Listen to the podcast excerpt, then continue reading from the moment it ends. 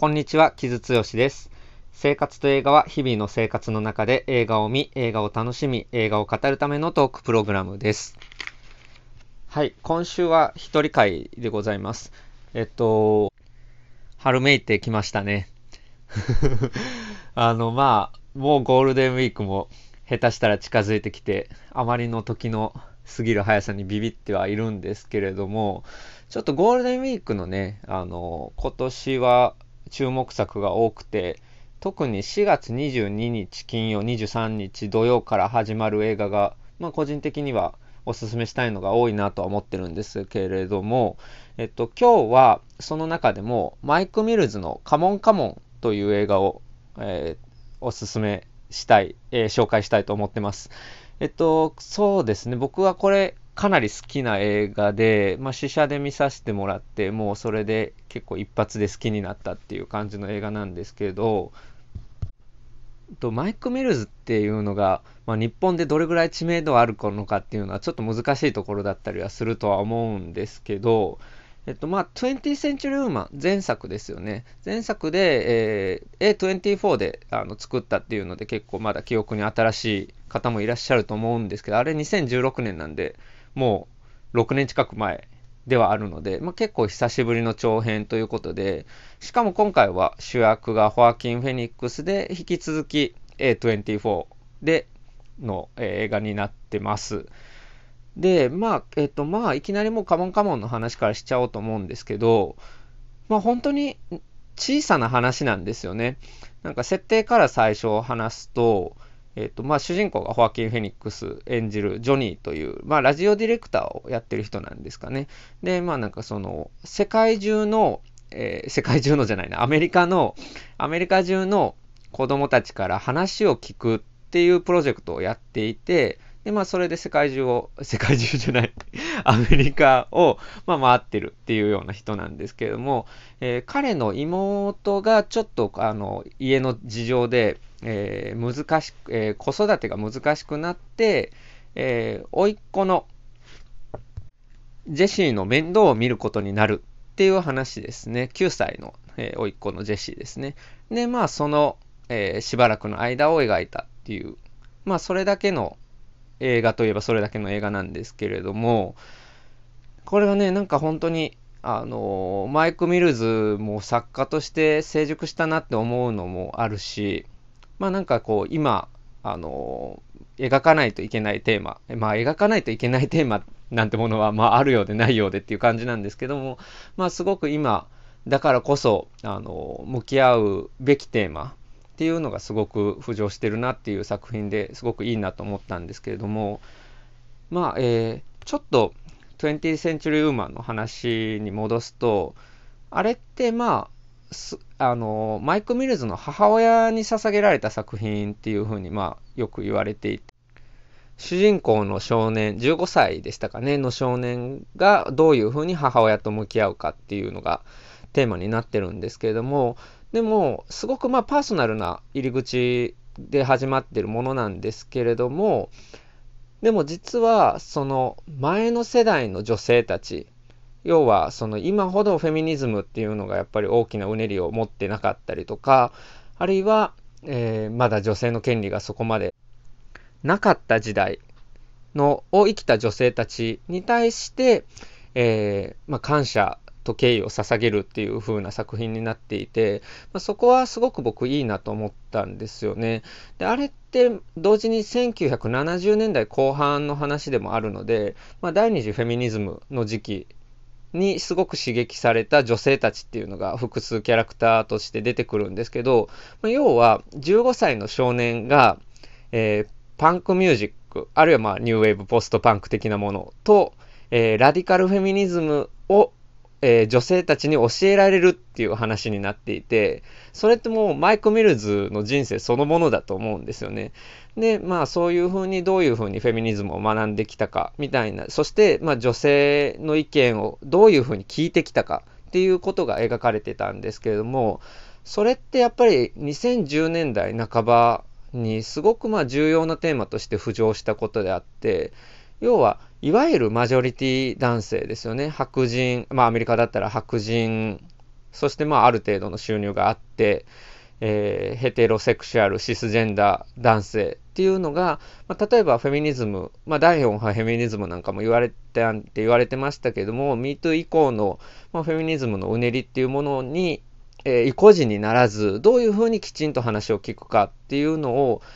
えー、まあなんかこう、なんて言うんですかね、こう、高らか、えー、声高にではなく、姿勢として見せるっていう感じの映画になっていて、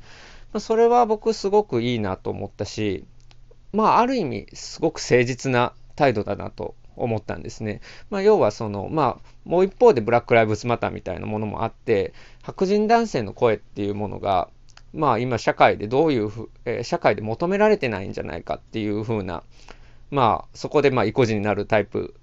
っていうのもいたわけですけれども、そうではなくて、まあ、ちゃんと、えー、ちゃんとっていうのもおかしいですけど、えー、しっかりと話を聞くっていう態度を、えー、どういうふうにやればいいかっていうことを、まあ、ある種の、あの、ポエトリーとして表現したのが 20th Century Woman だったかなっていうふうに僕は感じてるんですね。まあ、要は他者とどう向き合うかっていうのがすごくポイントになっていて、まあ、その前、その前作の人生はビギナーズっていう作品でもあれは、あの、まあ、年を取るまでカミングアウトできなかったゲイの父親っていう、まあ、自分の実はベースで作ってるんですけど、それも前の世代への想像力だったりとか、えー、共感だったりっていうのが、まあ、すごく重要なモチーフとなっていて、それで言うと、やっぱカモンカモンは、その先の次世代と、じゃあどういうふうに向き合えばいいのかっていうのがやっぱりすごく大きな主題になってますね。これは、えー、妻のですね、えー、パートナーの、マイク・ミルズのパートナーのミランダ・ジュライの間に子供ができて、まあ、子育てをしていく中で、まあ、子供の面白さとか、まあ、子供に対する愛情みたいなものをマイク・ミルズがパーソナルのものとして発見していく中で、まあ、何かその子供あるいは次世代とどういうふうに向き合うかっていうのが、まあ、主題として、えー、浮かび上がってきたっていうのがカモンカモンですね。でその他者をと向き合うことを他者と向き合うことを描くときにえー、やっぱり重要なものってそこにリアリティがあるかどうかっていうのがかなり重要だと思うんですよ。で、その点、例えば 20th Century Woman で、あの、当時の70年代のフェミニストの女性が聴いてそうな音楽、まあ、レインコーツであるとかね、例えば、とか、まあ、どういうふうな、えー、活動をしてるかとか、どういうふうな考え方をしてるかっていう、このディテールのうまさですよね。しっかりと描かれているっていうところがあるんですけども、えー、カモンカモンに関しては、その子供の、なんていうか、全然こう理不尽さとか、言うこと聞いてくれないとかの、ディテールのリアリティがすごくあって、まあそ、それはかなりマイク・ミルズの実際の経験が入ってるんじゃないかなっていう感じはしましたね。だから子供がつ大人にとって都合のいい存在として決して描かれない。まあ、その、えー、主人公のホアキン・エニックス演じるジョニーは、あのー、妹が大変な状況にある中で、あ自分が、あの子育てもできるかっこいいおじさんだぜぐらいの気持ちも最初はあったと思うんですけども、実際に子供をと向き合うとそうはいかない。えー、それに子供に振り回されるし、えー、喧嘩もするし、まあ場合によっては怒鳴っちゃうみたいなこともまあ、起こってしまう。まあ、そこら辺は子育ての本当にリアリティがあるし、そしてその子育てが、えー、母親っていうものに社会が、えー、母親に押し付けてるっていうことも、えー、ほのめかされてますね。まあ、で、子育てもそうなんですけど、あの、最初ジョニーが、あの、母親ね、おそらく認知症になっていた母親を、えー、妹のビブと、まあ、見とるというか、えー、介護をする、していたっていう設定が、ところどころで、えー、挿入されて明らかになっていくんですけども、それもやっぱり、まあ、中年男性、まあ、男性の主人公であまり描かれなかったものものですよね。その要は、まあ、ケア労働なんていうふうに言われたりもしますけど、まあ、実際のケア労働の光景がそこまでさま、えー、細かく描かれるわけではないけれども、まあえー、親の介護をし、その介護のことで、えー、親族と喧嘩をし、そしてまあ親族とはいええー、子育て、親族の子供とはいええー、子育てをするっていう、まあ、男性のケア労働の話にもなっていて、まあ、そこら辺はやっぱり 20th Century Woman とかでフェミニズムと向き合ってきた、えー、マイク・ミルズだからこそしっかりとその辺がベースになっている感じもすごくありますね。そこら辺もまあすごくいいなと思って、要はまあ男性が今まで女性に押し付けてきたケア労働みたいなものとどう向き合うのかっていうまあ今日的なテーマもかなり入ってるし、あるいはまあさっき言ったマジョリティの話で言うと、マジョリティの男性っていうのが、えー、次世代と向き合うときに自分のマジョリティ性を、まあ、どういうふうに自覚していくかっていう、まあ、ちょっとしんどいテーマではあるんですけれども、それをまあしんどく見せないというか、まあ、そういうところも、まあ、すごく、まあ、誠実な、いい、えー、監督だなっていうふうに、まあ、改めてマイク・ミルズ思いましたね。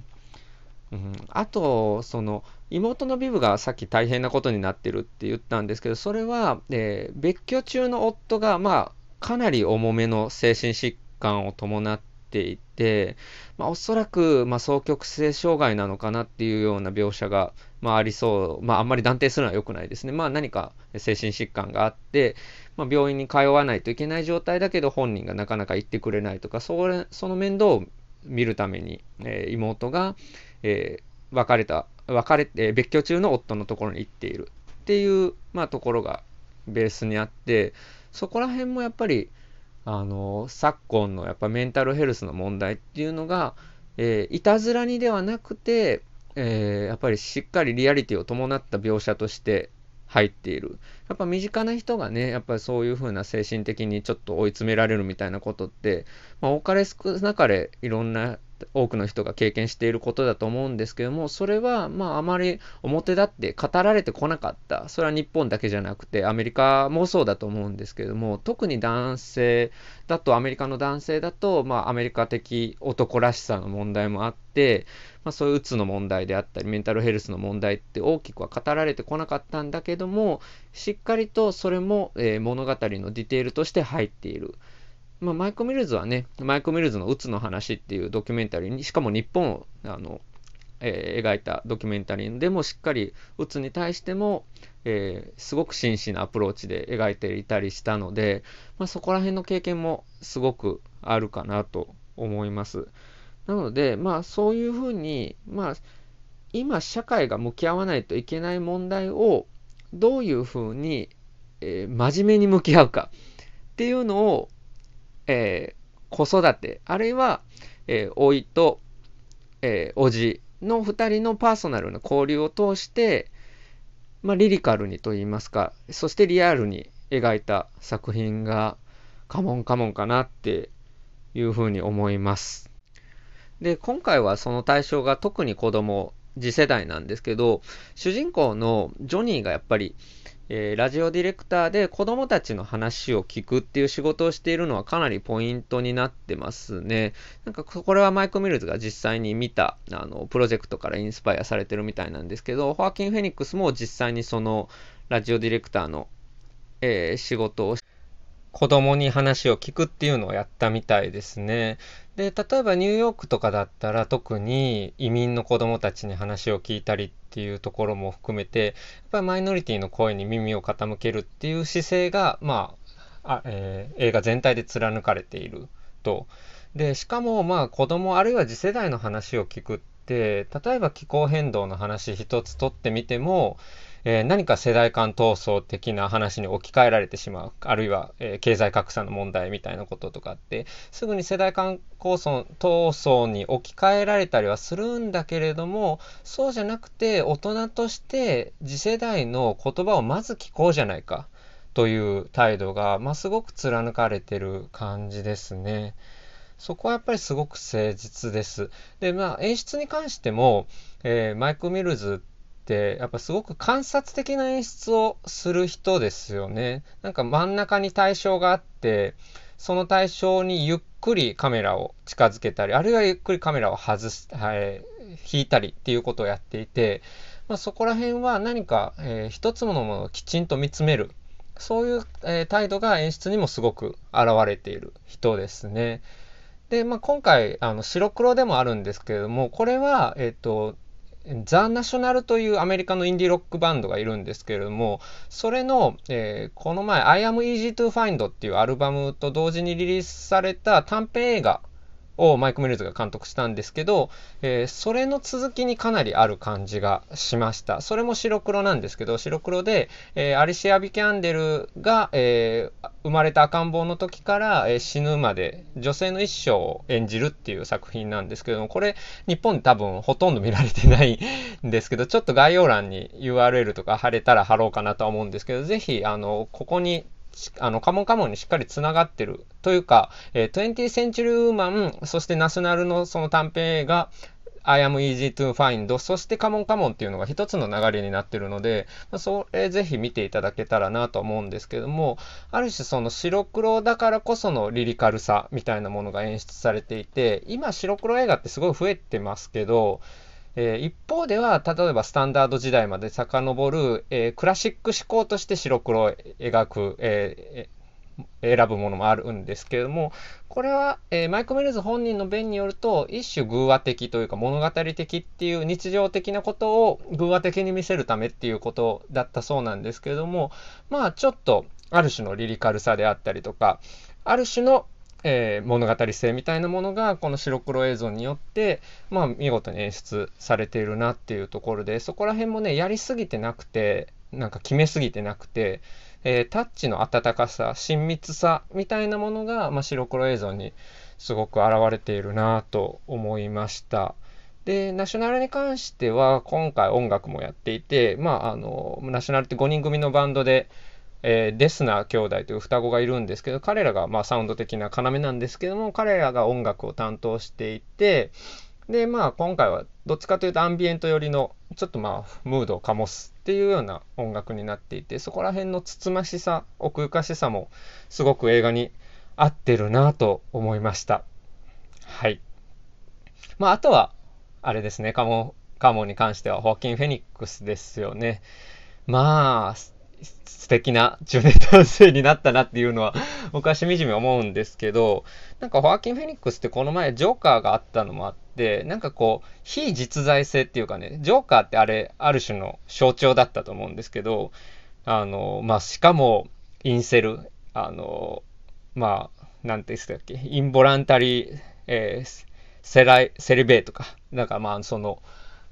えー、不本意な禁欲主義者って言って、まあ、過激な女性嫌悪に、えー、入る、まあ、日本語で言うひも手みたいなものなんですけど、もっと過激な政治思想を持ったというか、過激な思想を持った人たちの一団をインセルって言ってて、で、まあ、アメリカとか、特にそのそういう人たちが銃乱射事件を起こしたりとかしていて、本当まあ、社会問題になっている中で、まあ、ある種あのジョーカーがちょっとインセルっぽく見えてしまった。良くも悪くも。というか、まあ、あまり良くない方向で。ってなって、そういうまあ批判もあったりはしたんですけど、まあそういうジョーカー的ホアキン・フェニックスよりは、やっぱり僕はあこういう実在感のあるホアキン・フェニックスの方が圧倒的に好きだなとは思いましたね。で、まあ体型もちょっといい意味で緩くて、なんかね、あの顔にシワもあって、なんかいい中年、いい俳優になったなと思ったし、まあこういう風ななんか親密さを体現できるホアキン・フェニックスっていうのは実はそこまでなか他の作品でなかったりするのでそのあたりもあの俳優ホアキン・フェニックスとしての魅力新たな魅力っていうのも実は見れる作品なのかなと思いますねちなみにまあホアキン・フェニックス次はアリアスターの新作みたいなんでまあまだまだあのねスター俳優というか、まあ、トップ俳優として活躍しそうな感じではあるので、まあ、引き続きこの作品含めチェックしてもらえればなと思います。はい。えー、っと、今回も一人でダーって喋っちゃったんですけど、まあ、あの、単純に言いたいのは本当にゴールデンウィークにかけての、まあ僕の個人的な意味でもおすすめだし、まあ今の時代を見つめるっていう意味でも、あの、いい作品になってるかなと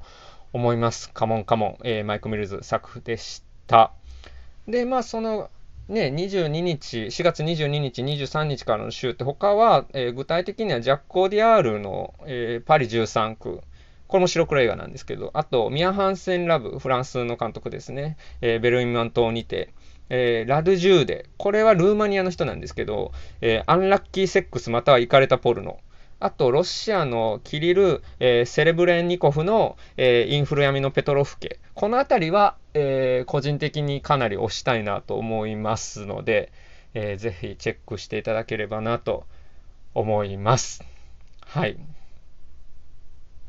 そうだ、忘れてたんですけど、えっと、マイク・ミルズに関しては、えっと、ニューダットという連載をやって俺、もう終わった連載なんですけど、えー、連載をやっていた時に、まあ、中年男性論というか、まあ、そういう、えー、論考であり、エッセイでありっていう連載をやってたんですけど、それのマイク・ミルズ会があっ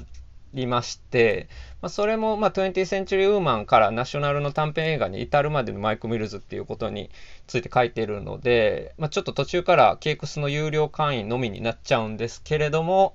まあ、あの URL 貼っとくんでよかったら、えー、今一度ご覧いただければ、ちょっとこのカモンカモンとのつながりがわかるかなっていう映画には、えー、ごめんなさい、記事にはなってるかなっていうふうには思います。はい。まあ、で、もうこれ書籍化の予定発表されてて、今絶賛書籍化の作業中なんで、まあ、有料会員で見れないやっていう方は、まあ、良ければ書籍まで待っていただければ、初夏には出るんじゃないかなと思ってますので、どうぞよろしくお願いします。で、今週はそんなに告知したい仕事はそんなにないんですけど、まあ、ポ、えー、Spotify のポッドキャスト、ポップライフザポッドキャストのレオスカラックス会もまだ旬だと思うので、よければお聞きください。